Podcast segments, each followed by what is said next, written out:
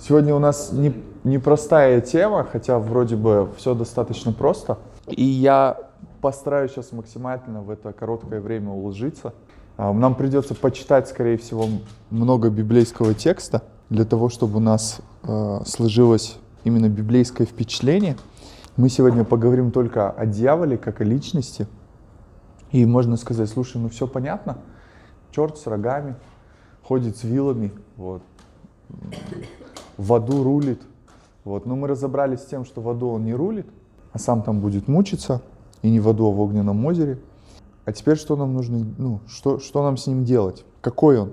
А, это то, чье имя боятся произносить, загадочная, устрашающая личность. Очень много с ним связано, снято много фильмов про него, много картинок, песен, баллад. Много у него имен, даже в Библии. Библейские имена или наименования, относящиеся к нему. Сатана, дьявол, Люцифер, змей, дракон, злой дух, искуситель, лукавый, князь бесовский, враг, князь мира, отец лжи и Вельзевул. Это не все имена, которые, ну практически все, которые говорят о нем. Те вопросы, на которые мы сегодня попытаемся ответить. А, на что он способен, как он появился, как он выглядит и кто он. Мы разберем три три первых его имени, сатана, дьявол и Люцифер, с которыми связана все, вся индустрия вообще э, о дьяволе, это вот касательно этих трех имен. Итак, первое, сатана. Э, с арамейского это сатан и переводится это как противник и неприятель. Слово сатан используется 30 раз в Библии и относится ко всему, что связано с сопротивлением. То есть, когда речь идет о сатане в Библии, ну вот, например, это мы в синодальном переводе читаем, и у нас есть на русском разделение, где сатана как, как личность нам предоставляется, а где не сатана, условно. Но в арамейском тексте, везде, где написано враг и противящийся, там везде стоит одно и то же слово — сатан. И если читать в арамейском, то мы увидим там 30 раз, из этих 30 раз там далеко не всегда имеется в виду сатана. Но переводчики уже заведомо, имея богословие свое, переводили. А, сатана, значение корня слова сатана, син, тет, тав. Означает оно обвинять, взыскивать. В соответствии с традицией иудаизма является ангелом Творца, функцией которого быть обвинителем, обвинителем на небесном суде. А, один из моментов это в книге Иова, когда он приходит и после вопроса Бога обвиняет Иова. Второй момент в книге Захарии – такой достаточно непростой момент, а, где, помните, в Захарии, не все, возможно, мы помним этот момент, когда сатана перед Богом обвиняет Иешуа. Специально вас затравляю, чтобы вы зашли и посмотрели и подумали, что там происходит, почему там Иисус и о каком Иисусе идет речь. Суть в, евре... в иудаизме о понимании сатана как о личности и то, кем он является уже по своей сути – он нужен для того, чтобы обвинять и взыскивать. Следующее имя это дьявол, греческое диаблос, а, клеветник и подстрекатель. То есть если тут он обвинитель и тот, который обвиняет или клевещет, вот точнее здесь в диаблос он клеветник и подстрекатель. Это слово употребляется еще в септуагинте. А, септуагинта это греческий Ветхий Завет, да. То есть помните, мы говорим, что Ветхий Завет был написан на древнееврейском, на арамейском, Потом уже было написан, о, этот же Ветхий Завет был написан на греческом. Перевод, так скажем, его. А, и это слово употребляется в Септуагинте, передача значения еврейского слова «сатана», обозначающий обвинитель перед судом противника и врага. То есть это эквивалент одного и того же слова. Что в, гре... что в арамейском, что в греческом это одно и то же слово. Следующий момент это Люцифер мы на нем чуть больше заострим внимание, потому что в Исаии мы рассмотрим еще этот текст сейчас обязательно. Там есть такая строчка, в русском синальном переводе она пишется «Как упал ты с неба, Деница, сын Зари». Вот это слово «деница» нам совершенно непонятное, потому что мы вообще в обиходе русского языка не используем это слово. Это и есть слово «Люцифер», но только не в армейском. А, это, это слово вообще попало в русский обиход, слово «Люцифер». Оно попало из английского перевода книги Короля Якова, я не читаю на английском, но вы можете прочитать эту строчку. А, это та же строчка, которая находится в Исаии, которую мы рассмотрим. А в английский перевод, в английский язык это слово попало с латыни. И в переводе с а, септуагинты на латынь то есть с греческого перевода текста Библии на, ла, на латынь, это слово «деница», вот это слово «деница», а на, на латыни «люцифер». То есть это латинское слово. И означает, и означает оно «несущий свет». Оно означает буквально светоносец, ну или несущий свет. Употребляется для именования утренней звезды Венеры. Значение этого слова. Теперь дальше. Традиция такого именования довольно поздняя. И в первоначальном латинском употреблении слово «люцифер» значит просто утренняя звезда или светило, часто не имея никакого отношения к сатане. Многие благочестивые христиане в первые века церкви носили имена Люцифер – так звали, по крайней мере, двоих епископов, например, святой Люцифер из Кальяри. Сейчас мы, когда будем рассматривать текст из Исаи, то есть слово Люцифер вообще не относится к дьяволу. Вообще никакого отношения к нему не имеет. Но мы, как церковь, сформировали традицию, и то не в ранней церкви, в по, уже намного позже. И плюс потом фильмы и представления, американское представление за, западной церкви, оно сформировало у людей идею о том, что Люцифер — это дьявол. Но на самом деле вообще к нему это не имеет никакого отношения. Мы сейчас соберем пазлы о, о дьяволе, о сатане. Я взял, у нас будут три слайда, мы, придется их прочитать. Это не все, что о нем говорится, но, наверное, самое основное. Итак, Первое, это Бытие, 3 глава, 1 стих, мы встречаем. Змей был хитрее всех зверей полевых, которых создал Господь Бог. И сказал змей жене, подлинно ли сказал Бог, не ешьте ни от какого дерева в раю.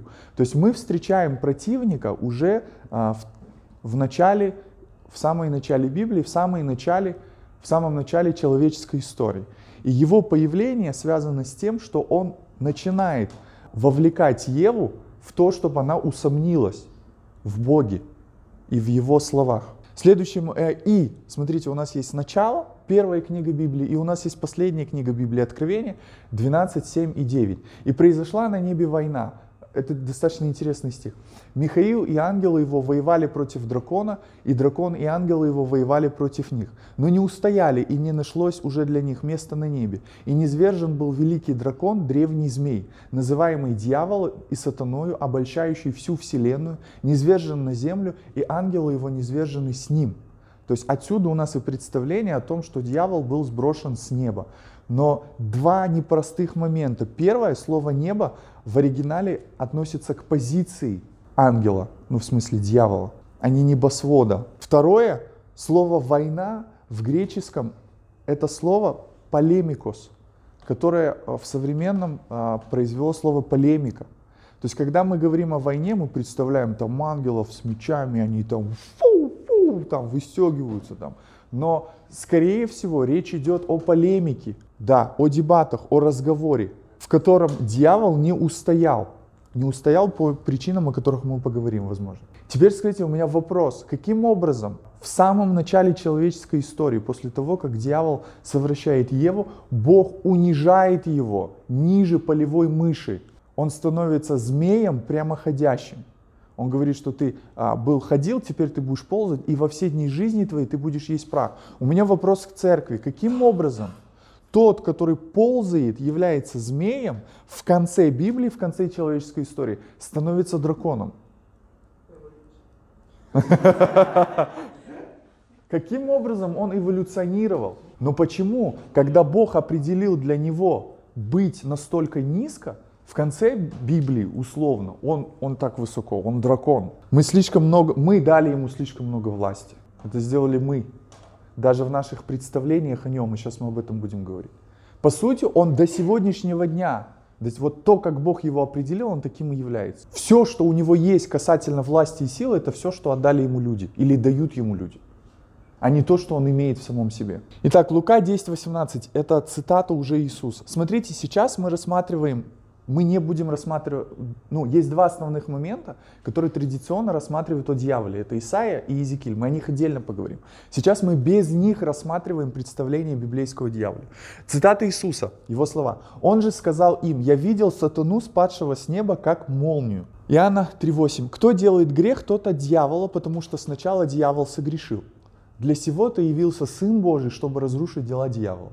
8.44. Ваш отец дьявол, и вы хотите, он говорит фарисеям, и вы хотите исполнять похоти отца вашего. Он был человека-убийца от начала и не устоял в истине, ибо нет в нем истины. Когда говорит ложь, говорит свое, ибо он отец лжи. Поэтому нам нужно, понимаете, когда мы смотрим вот эти, знаете, диалоги, а, ну не знаю, может кто-то смотрел или видел, там, знаете, когда начинают а, человека условно освобождать от демонических личностей внутри него, начинают разговаривать с бесами. Кто ты, как ты сюда зашел, как ты вышел отсюда, и там целые диалоги.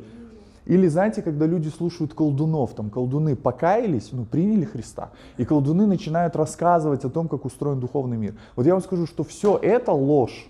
Колдуны сами были обмануты, в своем представлении, потому что когда их слушаешь, там дьявол такой могущественный, просто там всесильная личность, с их уст, с их слов, с их мировоззрения, с том, в чем они жили. Но это ложь. Это не Божья истина, это не Божий духовный мир. Да любых колдунов, которые условно идут за Иисусом и начинают, и начинают вещать, рассказывать свои свидетельства – о том, как устроен духовный мир, о том, как они там шаманили, колдовали, как они там пасторов убивали, как они то, как они это.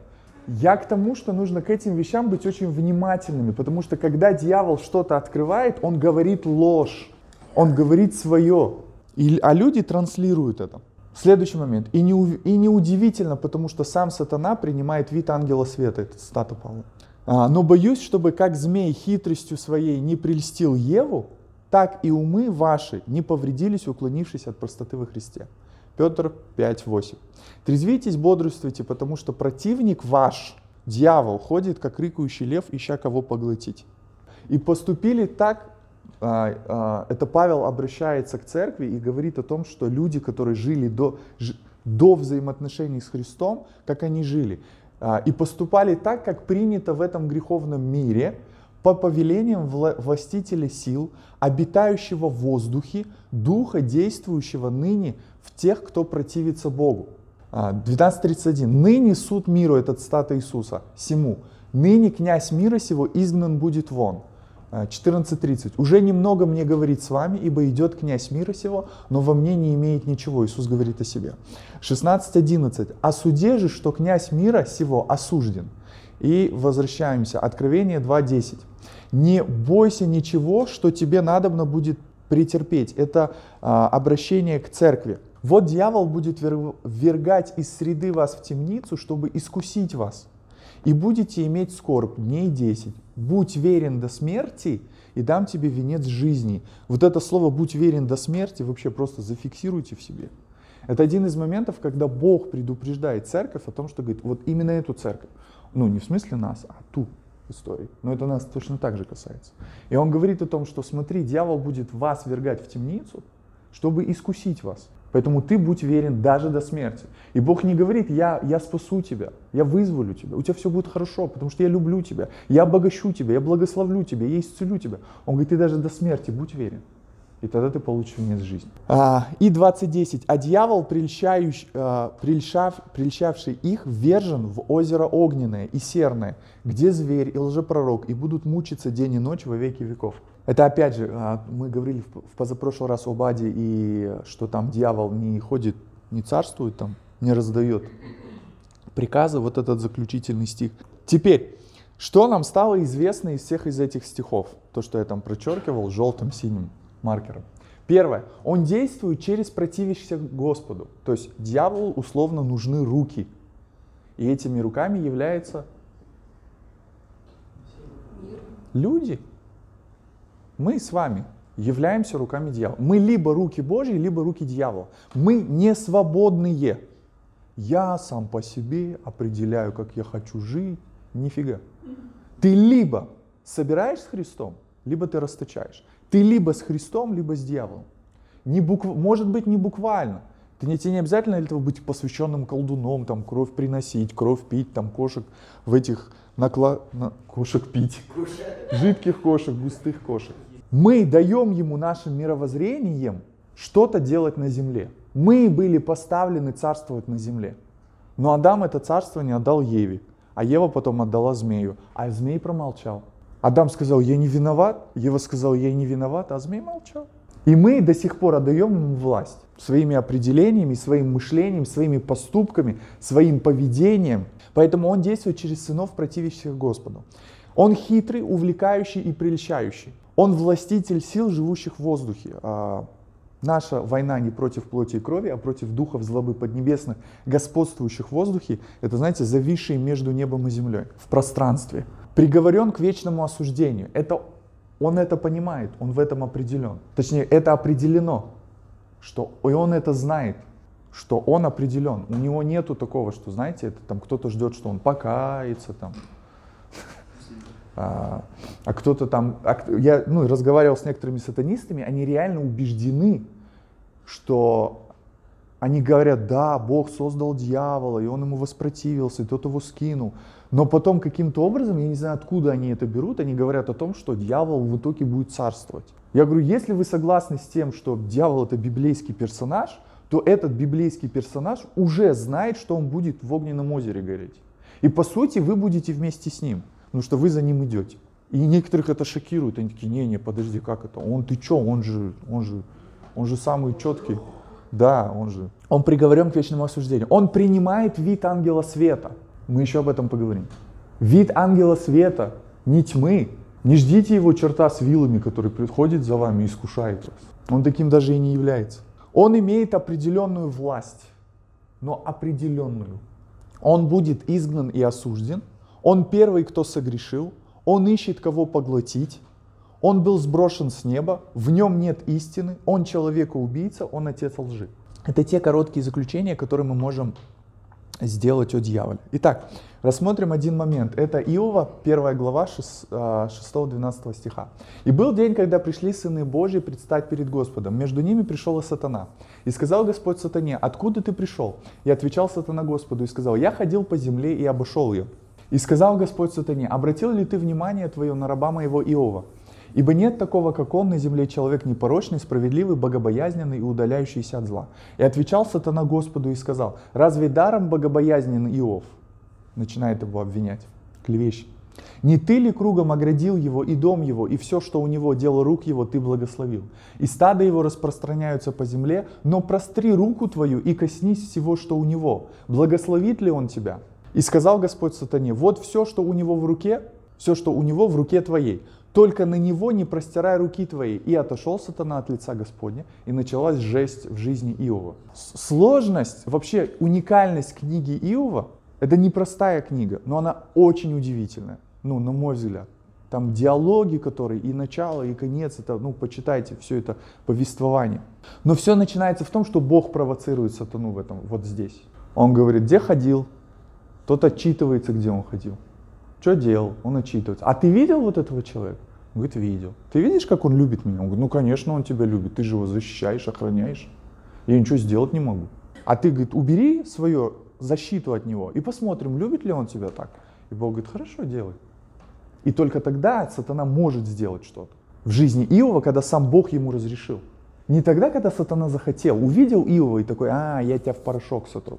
Нет, только тогда, когда Бог его спросил, и Бог ему разрешил. Поэтому сатан ограничен в своих действиях. Он не может просто делать все, что он хочет, все, что ему благорассудится и как он желает. Не может, у него нету таких полномочий и никогда их не было. Хотя, в принципе, мы представляем почему-то вот тот образ, который о нем сформировался, именно такой. Он просто сидит там на троне, раздает приказы. А если еще встанет с трона, как придет в твою жизнь и сделает все, что там захочет. Ничего он не может сделать. Следующий момент. Теперь мы рассмотрим два традиционных места, из которых рассматривается облик э, дьявола и его сущности. Первое это Исаия 14, 1, 17. Вы услышите всех, я не знаю, практически. Я вам скажу, я никого не встречал. Вот в глубокой литературе, в каких-то интересных исследованиях, мы рассмотрим вот те, те выводы, которые я сделал. Но в целом вы будете видеть общий контекст, все ссылаются на эти два места. То есть до этого мы смотрели конкретные местописания, и все, что мы могли сделать, какие выводы вот мы сделали из них. А сейчас мы рассмотрим такие традиционные, популярные взгляд. Первое исходит из пророка Исаии, 14 глава, 1-17 стих. «Как упал ты с неба, Деница, сын Зари, Люцифер, помните? На латыни. «Разбился о землю попиравшие народы, а говорил в сердце своем, взойду на небо выше звезд Божьих, вознесу престол мой и сяду на горе в сонме богов. На краю севера взойду на высоты облачные, буду подобен Всевышнему. Но ты не свержен в ад, в глубины преисподней, видевшие видящие тебя, всматриваются в тебя, размышляют о тебе. Тот ли это человек, который колебал землю, потрясал царство, вселенную, сделал пустыню и разрушил города ее, пленников своих не, не отпускал домой. Этот текст используется для описания восстания сатаны. Но это очень притянутая мысль, потому что тут явная речь идет о царе Вавилонском по контексту. И те, кто понимают это, они говорят, ну да, тут речь идет о человеке, но как бы это похоже на то, что речь идет о дьяволе. Вот давайте на этом как бы и остановимся. Что мы не можем на это опираться. То есть мы не можем опираться на этот текст, что этот текст говорит нам о дьяволе. Он говорит о, о царе Вавилона. И это описание царя Вавилона. Мы можем предположить, что, возможно, это является неким намеком, но это всего лишь будет предположение и очень маленькое. Но, к сожалению, проповедники, как, ну, когда им нравится какая-то идея, с которой как бы они согласны, они ее транслируют так, как убеждение, что это так. Никто вот так не говорит, что, слушайте, ну, ну возможно, может быть, ну, можно предположить, каким-то образом это может охарактеризовывать а, принцип там дьявола. Но это преподается именно как то, что это текст, который говорит о дьяволе. Но он говорит о царе Вавилона. Езекииль 28, 11-19. «И было ко мне слово Господне, Сын человеческий, плач о царе Тирском, и скажи ему, так говорит Господь Бог, ты печать совершенства, полнота мудрости, венец красоты.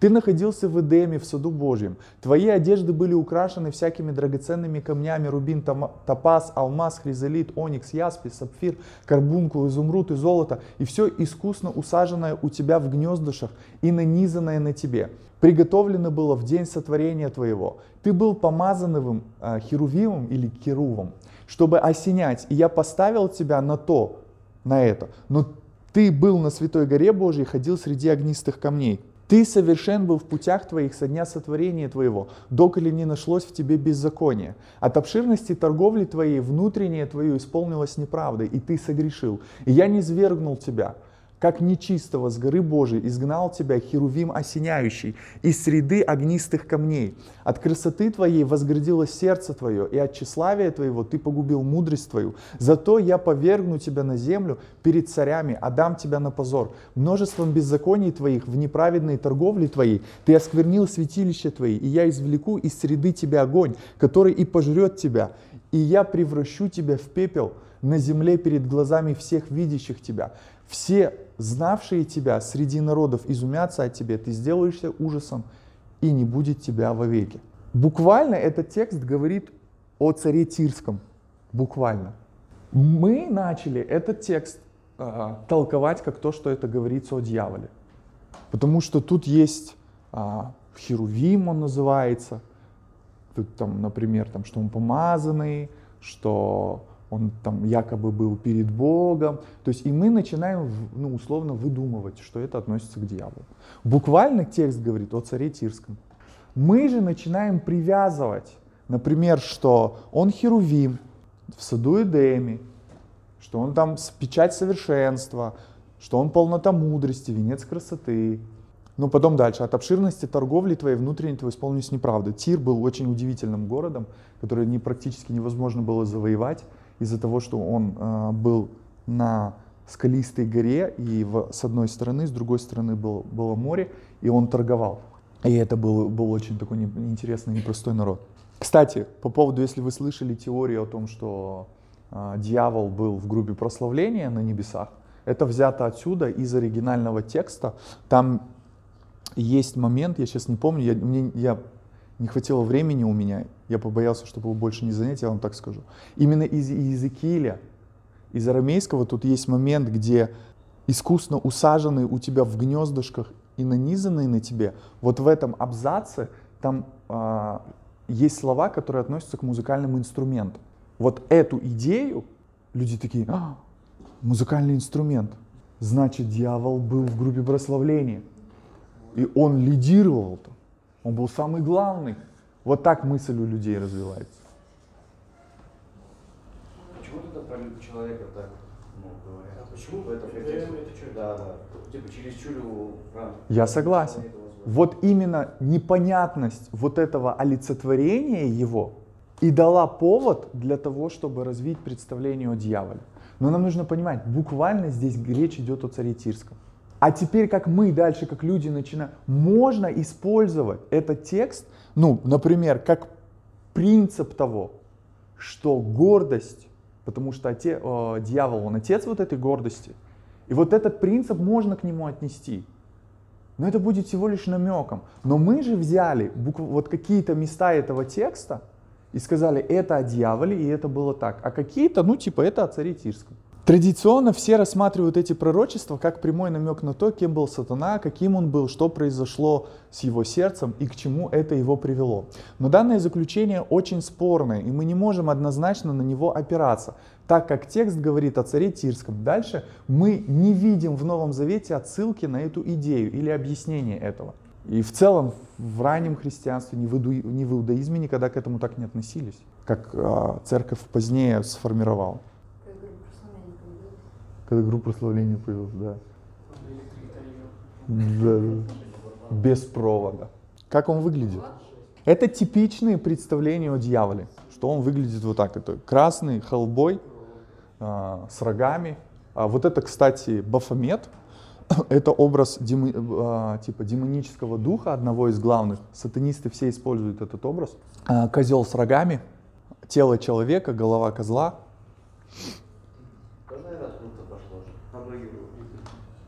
Да, вот, ну вот и интересно, сейчас мы можем даже это обсуждать, почему и как это пошло. Потому что Библия не дает нам описания внешнего вида дьявола, тем более, что он черт с рогами, копытами и так далее. Все это навязано нам художниками и людьми, которые говорят, что видели его. И нам нужно не забывать, что сам сатана принимает вид ангела света, а не ангела тьмы. Представляете, насколько худ, ну, вот художество и творчество повлияло на современное мировоззрение. То есть сначала ему там пририсовали крылья, потом э, как-то чтобы, чтобы показать разницу между праведником, например, или хорошим ангелом и плохим ангелом, ему добавили какие-то вещи, типа рога, хвост, копыта, цвет потом. То есть это все мы создали. Понимаете, мы сформировали представление о том, как он выглядит. Мы как человечество. Но Библия вообще не дает нам описания, как он выглядит. А если мы еще и не будем отталкиваться от Иезекииля, то он даже не является херувимом. И никакая он не печать совершенства, не красота и ничего. Помните, два херувима было? Да. И Люцифер. И на крышке завета были два херувима, где крыльями касались друг друга. И о, ну, образно в Писании описывается, что Бог двигается на херувимах. Да, да, вот так, как на серфинге. Вот. Ну, ну да. А, теперь смотрите, что, ну, вот эту, как развили эту идею. Как развили эту идею. Это привело к дуализму. Теперь смотрите, что такое дуализм. В теологии, в теологии идея дуализма подразумевает, что существует два отдельных бытия. То есть две жизни отдельных существуют. Одна жизнь это добро, другая жизнь и зло, и инь-янь. Две отдельные жизни, обладающие равной силой. В христианском дуализме Бог представляется добром, а дьяволом злом. Как мне сатанисты говорят, если бы не было дьявола, не было бы Бога. Бог добрый, потому что есть злой дьявол. Я говорю, супер, давайте, ну-ка, логику вашу дальше доведем до чего-то более вразумительного. Я говорю, был ли момент когда-то, когда дьявола не было? Ну, наверное. Ну, говорю, он же сотворенная личность, да. Значит, был когда-то момент, когда его сотворили, да. А до его сотворения Бог каким был? Не был добрым.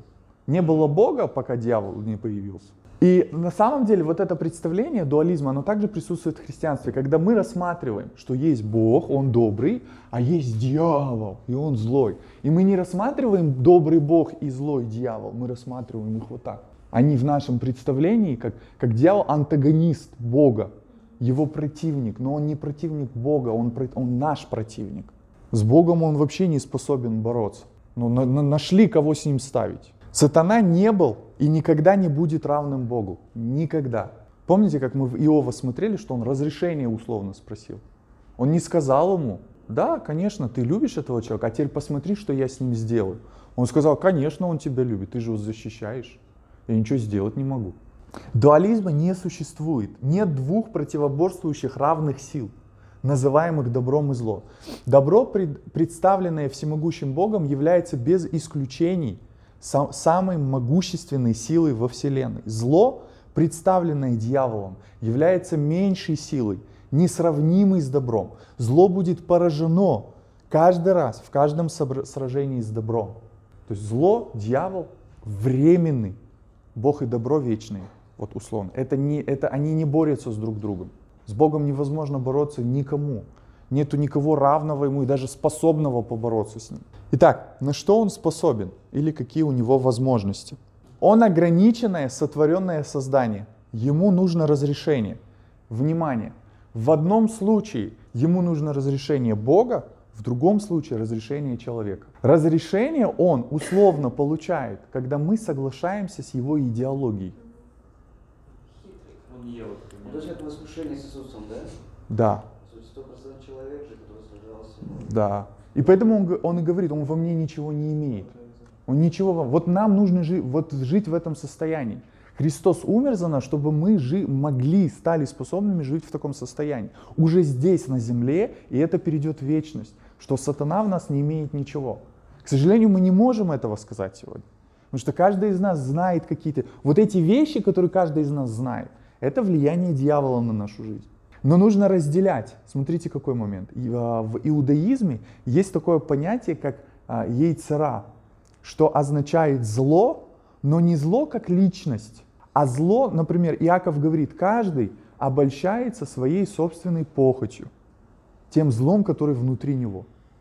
То есть нам не нужно каждое искушение рассматривать как то, что, знаете, вот как люди представляют дьявола такого, всемогущего, он, короче, везде появляется. Везде. Да, на левом плече у каждого. Он везде появляется и тебя соблазняет и искушает. Нет, далеко не всегда так. Он является этим, скажем так, родоначальником искушения, но есть вопросы, которые касаются нас, а не дьявола. Это то, с чем нам нужно, от чего нам нужно отказаться. Не согласиться с этим внутри себя. И тут нету дьявола, который тебе на ушко шепчет, сделай это, сделай это. Это та похоть, которая внутри нас. А есть моменты, когда, а, но опять же, знаете, мы не, нам нужно понимать, что он ограниченный, он не может быть, если он здесь условно, его нету там. Это Бог может быть и здесь, и там, и там, и там, и везде. Дьявол не может, у него нету таких, ни у кого нет таких способностей. Потому что он не, вот как здесь и написано, первое, он ограничен во времени и пространстве – Потому что он сотворенное существо. Он не всемогущий, и он не сердцевидец. Он не знает ваши мысли. За исключением тех мыслей, которые он посылает. Опять же, когда вот есть еще одна сложность, связанная с дьяволом. Вот мы его представляем, что есть э, иерархия в демонологии. То есть есть главный дух бесовский, и есть там разные бесята и дьяволята. Теперь скажите, если мы вот условно, Бог возьмет и уничтожит дьявола, что будет с его местом? Ну, по логике должен другой Конечно, да. По сути-то, вот по самой главной сути, да без разницы, что дьявол там главный. Не будет его, в этом месте будет кто-то другой. Почему, а, почему это важно понимать? Потому что когда условно мы искуш... нас искушают или мы искушаемся, мы говорим там, или знаете, там люди, о, дьявол приходил ко мне, там, там, или, или там это. И, и, и, и знаете, и, и человек даже как-то гордо себя чувствовать начинает, то, что сам лично дьявол, блин, его посетил, чтобы искусить его. Или, например, мы каждую мысль, мне дьявол дал эти мысли. Есть мысли, которые шли из меня. Есть моменты, где меня нужно только подтолкнуть, а потом дальше я сам начинаю, потому что я же в образе подобия Бога, и дальше я сам начинаю двигаться в этом. Мне не нужно дальше подстегивать. Я буду, я сам потом начинаю развивать эту идею, укоренять ее в себе. И, и, и опять же, дьявол не может так, он одновременно, знаете, там вот так в секунду всех на земле облетел и всех искусил. Поэтому это делает условно не, даже не он. Поэтому, когда мы говорим о дьяволе, нам-то по сути без разницы.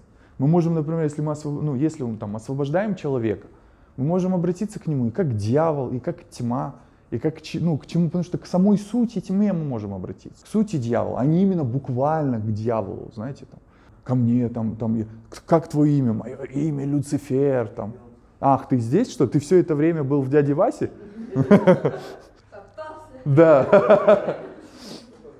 А мы-то думаем, где ты? Поэтому любой из них может соотнести, в, в, в, в, как демонические личности, любой из них может отнести себя к дьяволу.